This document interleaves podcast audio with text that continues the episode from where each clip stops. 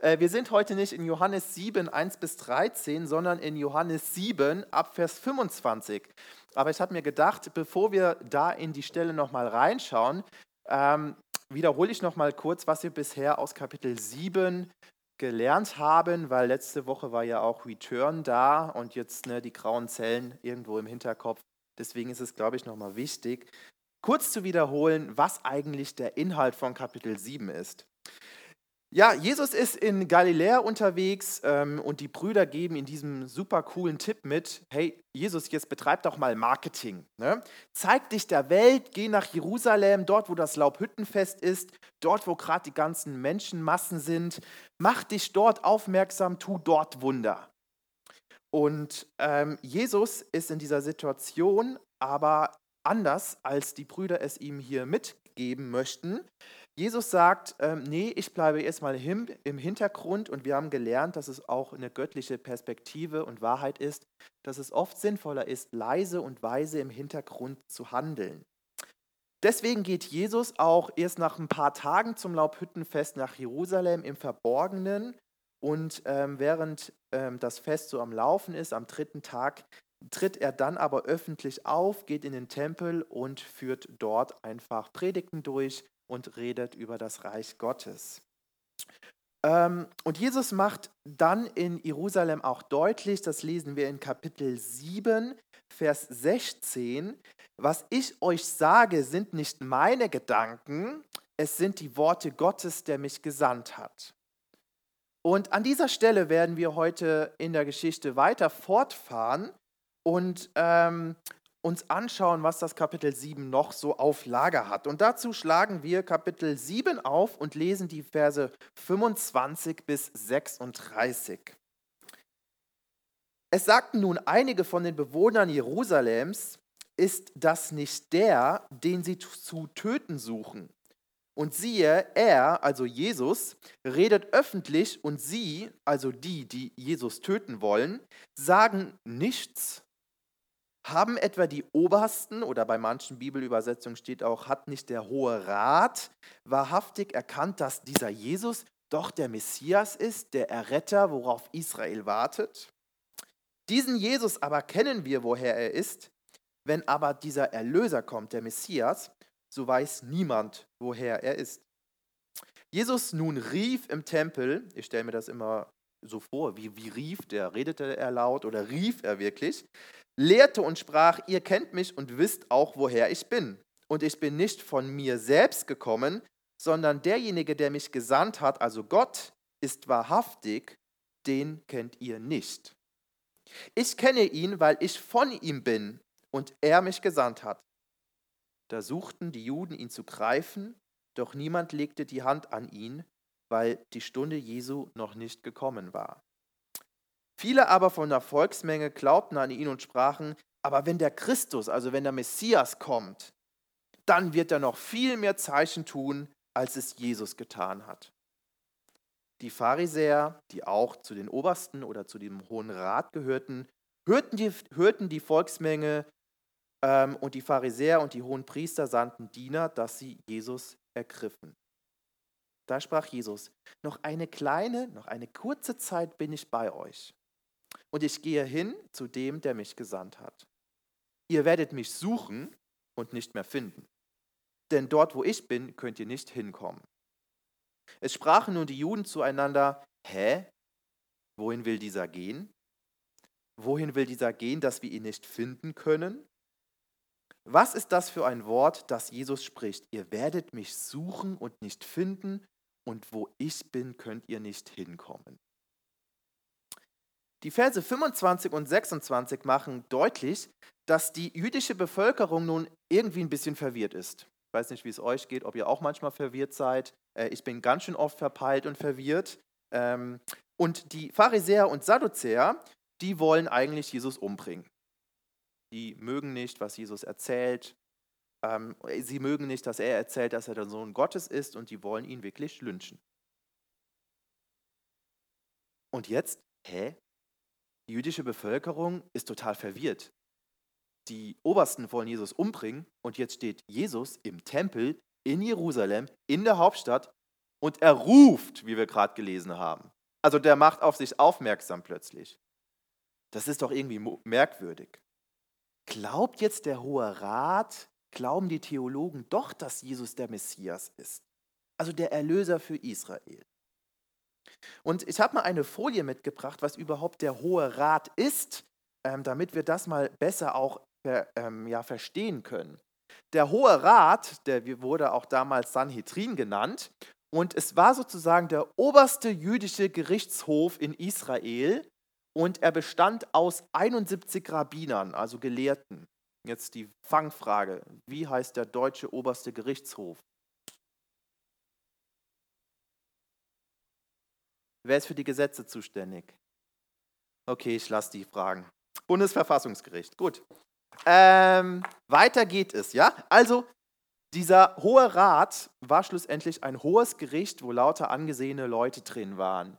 Ähm, alle vom Sanhedrin erlassenen Gesetze waren für die gesamte jüdische Nation ähm, bindend.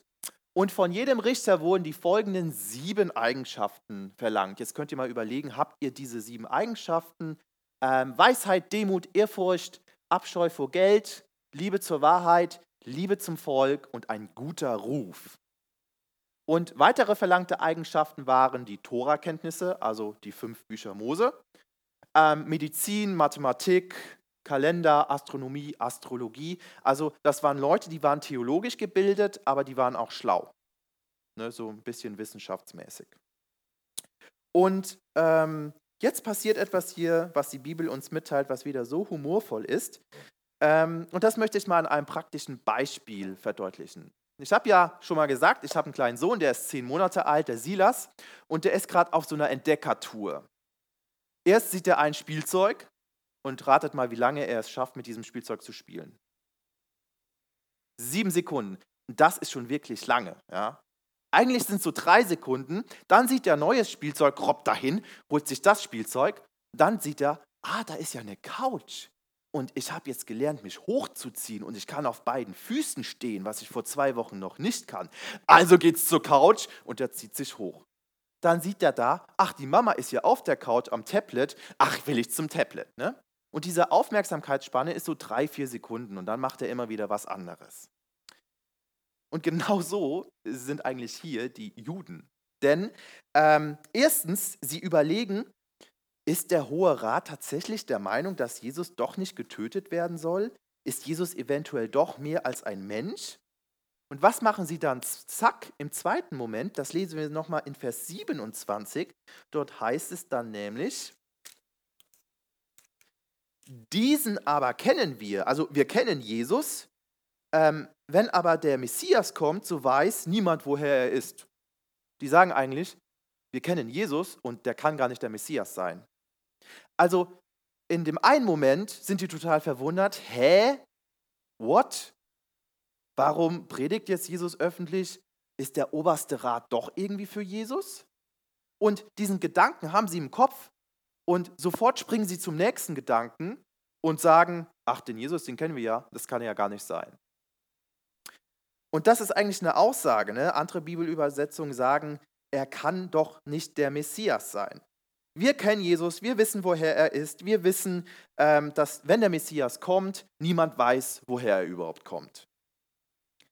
Ja, nachdenken ist sinnvoll, überlegen auch, und das dürfen und sollen wir auch, aber die Menschen in dieser Geschichte, die kommen sofort zu einem Urteil und sagen, ist so, ist so. Warum ist das so? Ist halt so. Ja, Jesus kann nicht der Messias sein. Weil wir kennen doch seinen Geburtsort und wo er herkommt, Nazareth.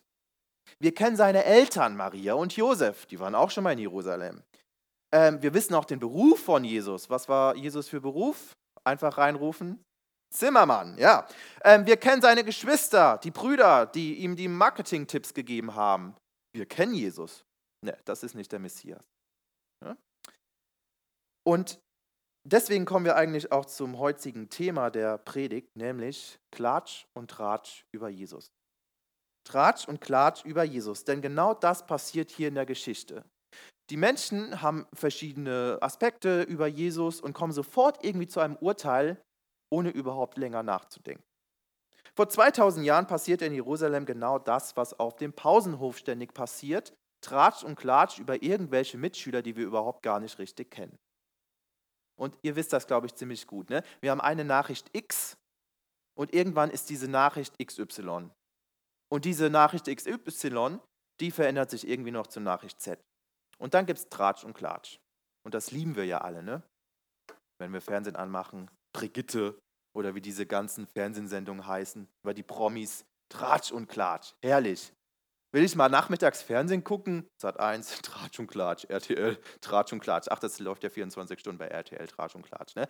Aber irgendwie, irgendwie läuft das in der Welt, Tratsch und Klatsch. Und das passiert in Jerusalem auch. Was ist aber eigentlich die Gefahr von Tratsch und Klatsch? Dass die Halbwahrheit nur vermittelt wird. Ja? Wir reden immer gerne in, auf dem Schulhof, also ihr natürlich nicht, ihr seid die, die Bravsten, ja, und ich auch nicht, ich rede auch immer nur positiv über meine Mitmenschen. Ja, aber wir, wir, wir reden so über dem Rücken, ne? So einen Gehfehler geben wir dann noch so mit, ne? Also ich natürlich nicht, ihr natürlich auch nicht. Ähm, aber wir reden hinter dem Rücken und es entsteht Tratsch und Klatsch. Und es entstehen Meinungen über Menschen, die geglaubt werden, obwohl die gar nicht der Wahrheit entsprechen. Und genau so geht es hier auch über Jesus. Ne? Die Leute sagen, ach, der Jesus, der macht Wunder. Ach, der Jesus, der heilt Lahme. Ach, der Jesus, der redet gerade im Tempel und der hat echt mächtige Worte. Könnte er? Nee, wir kennen ja Jesus, kann nicht sein. Ja? Ich habe mal gegoogelt, was Menschen so über Jesus sagen, was so Tratsch und Klatsch über Jesus ist. Äh, wer kennt die Seite gutefrage punkt net? Ja, eine tolle Seite. Und das Witzige ist immer, man googelt eine Frage und dann wird man weitergeleitet auf gutefrage punkt net. Ja? Und da habe ich mal gefragt, was denken eigentlich Leute über Jesus? Und da lese ich mal ein paar ähm, Antworten vor. Ich meine, wenn man an Jesus glaubt, ist es vielleicht schön, man hat irgendwie einen festen Halt, aber für mich ist das nichts. Jemand anderes schreibt, ich glaube nicht an Jesus, weil das wissenschaftlich nicht belegt ist, meiner Ansicht nach. Also ich glaube nicht daran, das mit den Wundern kann ja überhaupt nicht passiert sein. Solange ich keine stichhaltigen Beweise habe, kann ich nicht an Jesus glauben. Jemand anderes schreibt, Jesus soll ein gutes Vorbild darstellen und das tut er auch. Während alle Menschen wie Jesus gäbe es keinen Krieg und viel mehr Frieden. Ob er irgendwann mal wirklich gelebt hat, ist irrelevant, denn alles, woran wir glauben, existiert in deinem Kopf. Ob du schlussendlich es siehst oder in einem Buch liest, es passiert alles nur in deinem Kopf. Und eine letzte Anmerkung, dort schreibt jemand, ich bin zwar kein Christ, dennoch bin ich davon überzeugt, dass Jesus tatsächlich gelebt hat. Schließlich ist es ja historisch auch belegt. Allerdings glaube ich nicht, dass die Bibel die Geschehnisse korrekt rüberbringt. Ich vermute, Jesus war einfach ein wohltätiger Mensch, der anderen geholfen hat. Und die wichtigste Frage, die sich eigentlich jetzt dir stellt und die sich auch mir stellt, wer ist Jesus eigentlich für dich? Wie redest du über Jesus? Wie ist dein Tratsch und Klatsch über Jesus? Entdeckst du dich bei den Juden wieder, die zuerst A sagen und dann B sagen und dann sofort zu C kommen, ohne A und B geprüft zu haben? Und es entsteht Tratsch und Klatsch über Jesus? Kennst du überhaupt Jesus? Sicher kenne ich Jesus. Ich gehe jeden Freitag in die Jugend. Ich bete einmal im Monat. Ich weiß, wie Jesus geschrieben wird. Ich kenne Jesus. Vorsicht, nur weil du etwas vielleicht weißt, heißt es nicht, dass du Jesus kennst. Nur weil du hier sitzt, ob freiwillig oder gezwungen, heißt es nicht, dass du Jesus kennst. Nur weil du etwas von Freunden, einem Pastor oder deinem Religionslehrer über Jesus gehört hast, heißt es noch lange nicht, dass du Jesus kennst. Wir Menschen sind immer ziemlich voreilig. Kennst du das Buch? Ja, ich habe den Film gesehen. Kennst du den Film? Ja, ich habe den Trailer gesehen. Muss ich mir nicht antun. Wie lange dauert ein Trailer bei YouTube? Ja. Zwei bis drei Minuten, ne? Wie lange dauert ein Film? Zwei bis drei Stunden. Ha? Und dann kommen Leute wirklich, man redet so, man redet über Filme oder so, Herr der Ringe oder so, mag ich sehr gerne. Und äh, dann kommen Leute an, nee, ist überhaupt nicht gut. Ich so, warum? Ja, ich habe die Bücher gelesen. Ich so, hast du die Filme geguckt? Nein, aber Bücher sind immer besser. Filme können gar nicht gut sein. Oder andersherum. Geht beides. Ne? Ähm, und da entstehen lauter Halbwahrheiten. Kann ja sein, dass das Buch ausführlicher ist, aber ein Film spiegelt nochmal was ganz anderes dar als ein Buch. Hm? Wenn du Jesus noch nicht kennst, dann nimm dir bitte ein Beispiel an Nathanael. Sei nicht so wie die Juden, die Tratsch und Klatsch über Jesus verbreiten, wenn du auf Jesus angesprochen wirst, sondern nimm dir ein Beispiel an Nathanael. Das haben wir nämlich schon gelesen in Johannes Kapitel eins, Verse fünfundvierzig bis sechsundvierzig, müssen wir jetzt nicht aufschlagen. Aber Nathanael, der hat auch seine Vorurteile, der hat auch seinen Tratsch und Klatsch über Jesus. Und wir lesen dann, Philippus findet den Nathanael und spricht zu ihm, wir haben den gefunden, von dem Mose in dem Gesetz geschrieben hat und die Propheten, Jesus, den Sohn des Josefs von Nazareth. Also Philippus kommt hier zu Nathanael, hey, wir haben den Messias gefunden, den Erlöser. Und jetzt die Antwort von Nathanael. Und Nathanael sprach zu ihm, kann denn aus Nazareth etwas Gutes kommen? Philippus spricht zu ihm, komm und sieh. Das ist so ein neuer Tratsch und Klatsch, der in der Bibel immer wieder aufgegriffen wird. Es gab so eine Redewendung, aus Nazareth kann ja gar nichts Gutes kommen. Ja, wie wir so Redewendungen heute haben. Nathanael ist hier total kritisch, der hat auch seinen Tratsch und Klatsch, der hat irgendwo mal aufgegriffen, aus Nazareth, aus Galiläa, da oben aus dem Land, da kann nichts Gutes herkommen und da kommt bestimmt nicht der Messias her. Aber was Nathanael macht, Philippus sagt, komm und sieh, und wenn wir die Geschichte weiterlesen, dann geht Nathanael zu Jesus, er lernt ihn kennen und dann kommt er zum Glauben. Nathanael hat nicht beim Tratsch und Klatsch aufgehört und gesagt, pff, ich, ich weiß ja, wer Jesus ist, der kommt aus Nazareth. Ach ne, aus Nazareth kann ja nichts Gutes kommen. Sondern er hat gesagt, okay, ich prüfe das. Dann gehe ich zu Jesus und wenn ich sehe, das ist nichts, dann gehe ich halt wieder zurück. Aber so viele Leute bleiben beim Klatsch, äh, Tratsch und Klatsch stehen. Wenn du Jesus noch nicht kennst, dann lade ich dich wirklich ein, am Ende des Gottesdienstes auf einen von uns Mitarbeitern zuzukommen. Zu sagen, hey, ich will Jesus besser kennenlernen. Ich gehe hier vielleicht in die Jugend, muss das vielleicht auch machen. Es ist eine schöne Gemeinschaft hier, aber eigentlich will ich von Jesus nichts kennenlernen. Aber ich, ich will nicht diesem Tratsch und Klatsch hinterherlaufen. Ich will Jesus echt mal kennenlernen. Wie kann ich das machen? Dann komm einfach mal auf uns zu und wir reden darüber.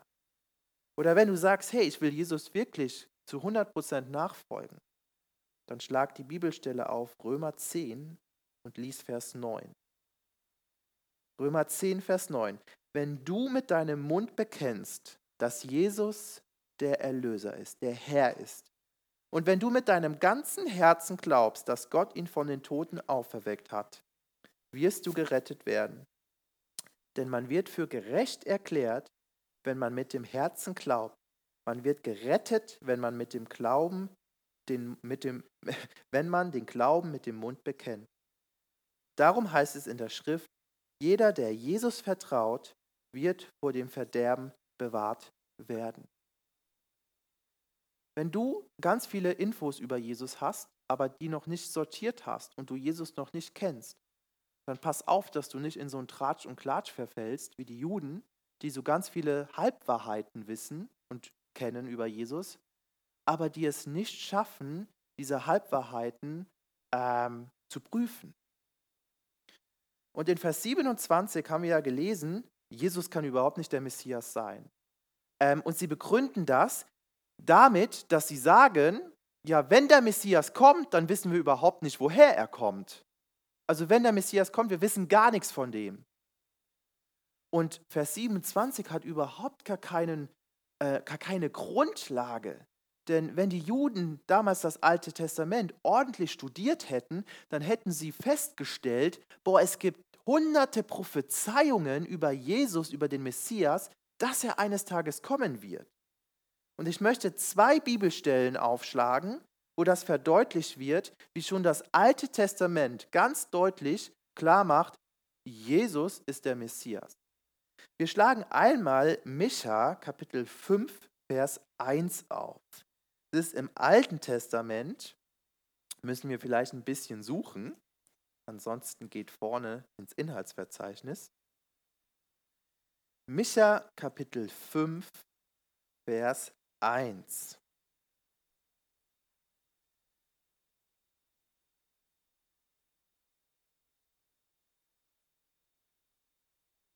Micha, Kapitel fünf, Vers eins. Dort heißt es: Und du, Bethlehem, dass du klein unter den tausend Dörfern von Juda bist. Aus dir wird hervorgehen der Herrscher über Israel. Und du, Bethlehem, der du klein unter den tausenden Dörfern von Juda bist. Aus dir wird hervorgehen der Herrscher über Israel. Mal eine Frage, wo wurde Jesus geboren?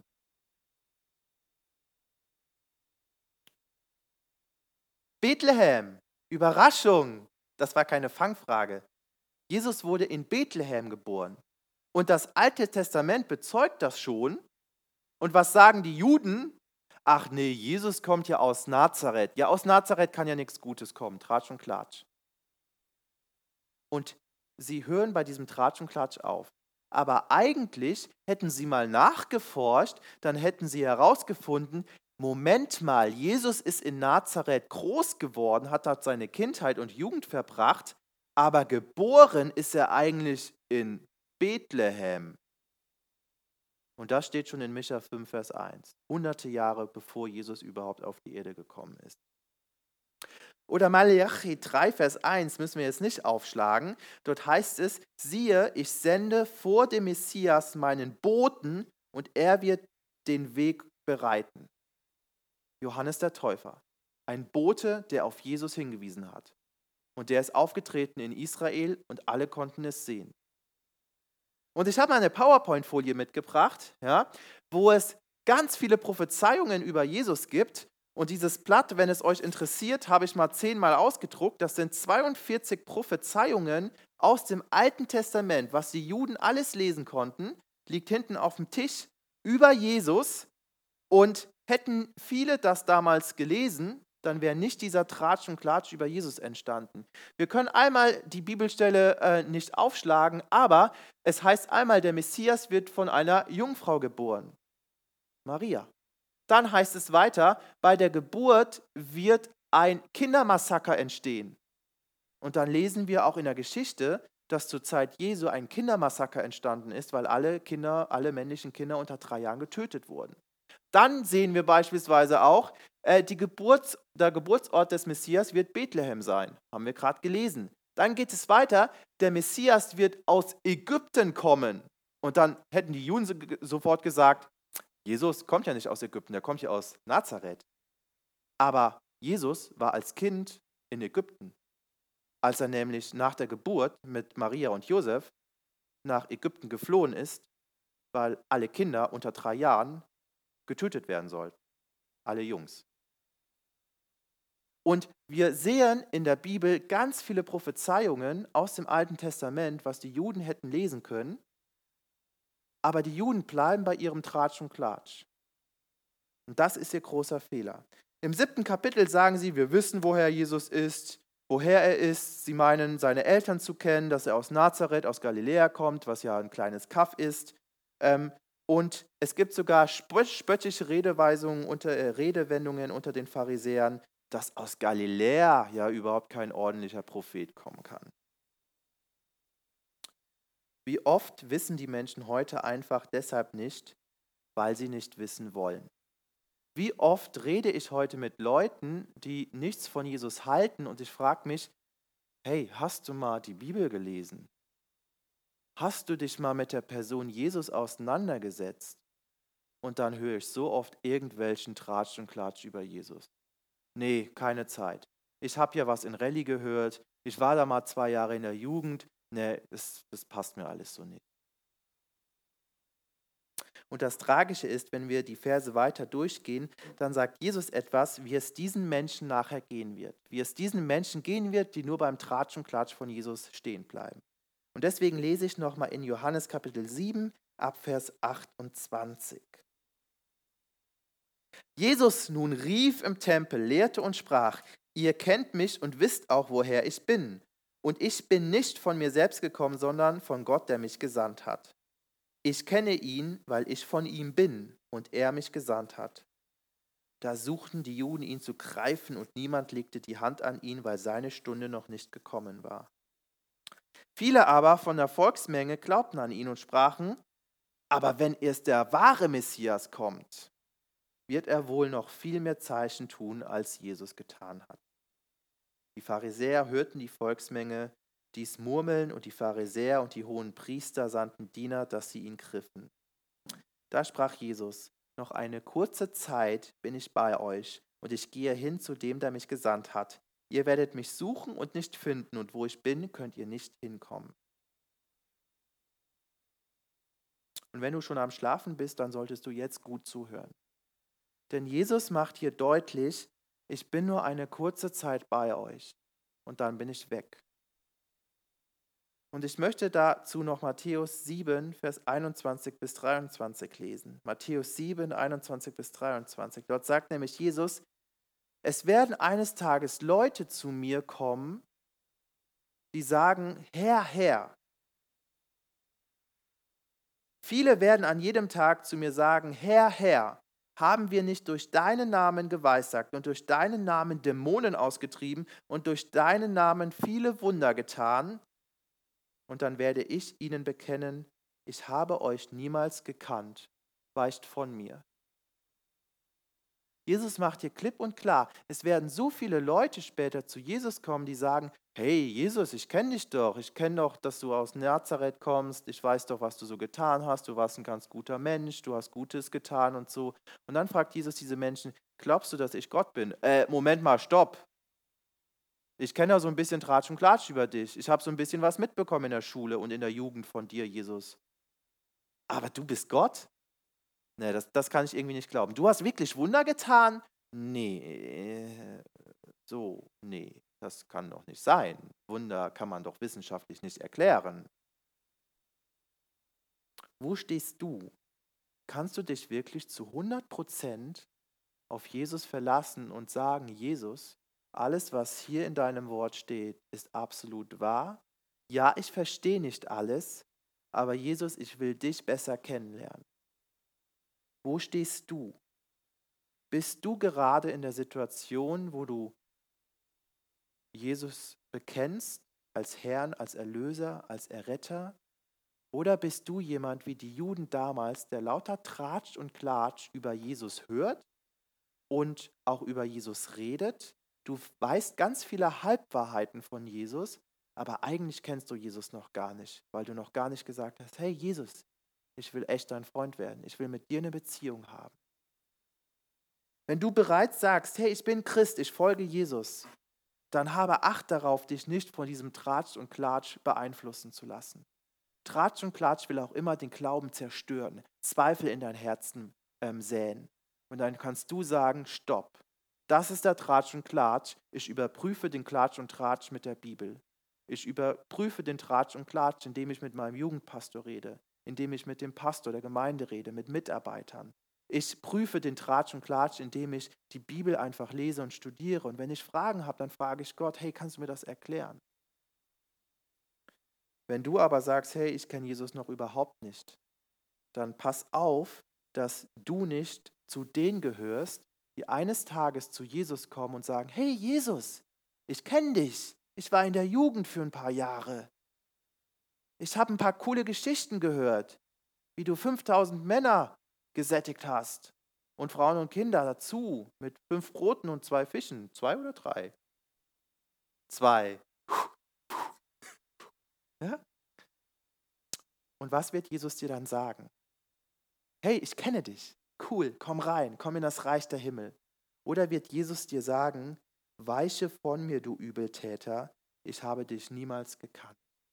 Ich möchte noch zum Abschluss beten.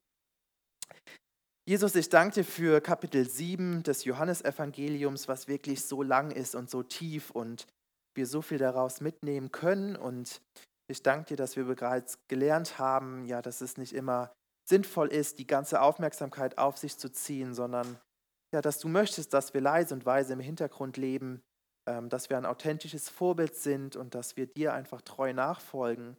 Jesus, ich danke dir, ähm, dass wir aber auch heute lernen durften, dass es so viel Tratsch und Klatsch über dich gibt, Jesus, dass wir so viel Tratsch und Klatsch in der Schule hören, ähm, von Menschen, die dich überhaupt nicht kennen. Du siehst, wie viel Tratsch und Klatsch wir in den sozialen Medien auch über dich, Jesus, erfahren, wie oft auch du, Jesus, total lächerlich gemacht wirst in den Videos, die wir uns manchmal reinziehen. Und du siehst, was das für eine Gefahr ist, lauter Halbwahrheiten von dir zu erfahren. Und ich bete, dass du wirklich unsere Herzen öffnest, dass wir diese Halbwahrheiten, die wir wissen, dass wir die aufsaugen und dass wir die überprüfen und dass wir wirklich dieses Herz haben, dich, Jesus, besser kennenzulernen. In Jesu Namen. Amen.